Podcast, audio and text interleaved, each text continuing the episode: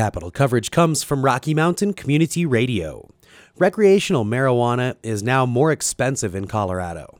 That's because lawmakers increased a special tax on pot from 10 to 15 percent. It was part of a larger compromise to prevent funding cuts to rural hospitals. Bente Birkeland looks at how recreational marijuana tax revenue has become a crucial part of state budgeting and what the money can and can't be used for. Colorado was the first state to allow recreational marijuana sales. And more than three years later, there is still a lot of misunderstanding about marijuana money. Amanda Gagnon is 29 and works as a waitress in Denver. During the legislative session, we asked residents if they would back a proposed sales tax increase for roads and infrastructure. Here's what she said.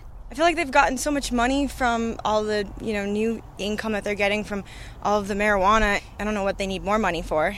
Taxes from marijuana brought in just over $100 million last year. And to be clear, it does not go to fix roads. It's largely spent in areas explicitly approved by voters, such as schools, social programs, law enforcement, and public health outreach. Democratic Representative Jonathan Singer of Longmont helped write the marijuana tax code. If you're trying to solve a $9 billion issue with your roads, a $1 billion issue with our K through 12 system, Marijuana can't do that by itself.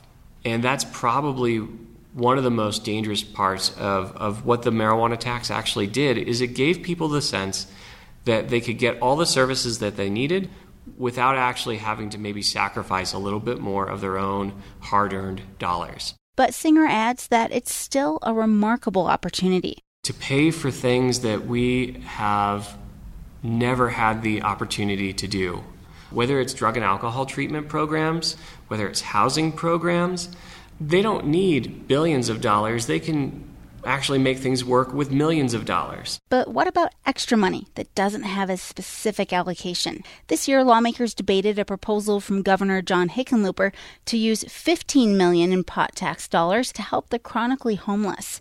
Even though that money stayed in the budget, many Republicans, including Senate President Kevin Grantham of Cañon City, opposed it. I'm not sure what the nexus is exactly between homelessness and the approved rationale for spending this money.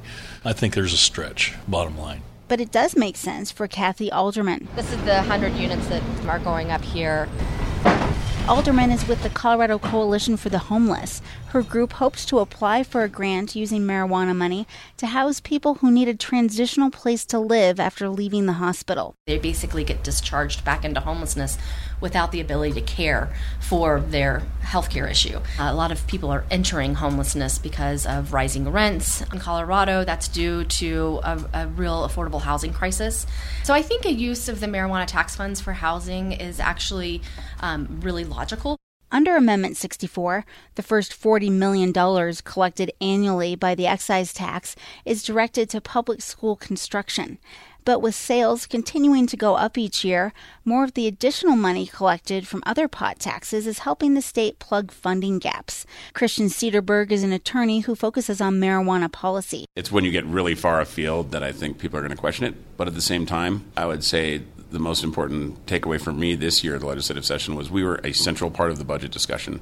Instead of sort of being this, oh, well, there's the marijuana money. In the final budget negotiations, Sederberg says everything becomes a hard decision, and marijuana taxes can continue to play a critical role. And while Senate President Kevin Grantham voted to increase the special sales tax to help rural hospitals, he doesn't want the state to rely too heavily on a volatile funding source. We increased the special sales tax up to 15 percent how is that going to affect sales? Are we going to price ourselves out of the market, or are we creating more of a gray market and black market situation here in Colorado, and we won't see any taxes from that? We have a lot of unknowns ahead of us, and we, as always, have to continue to tread carefully.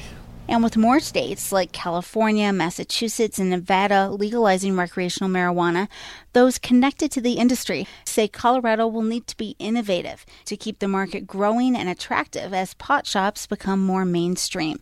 I'm Bente Birkeland at the state capitol.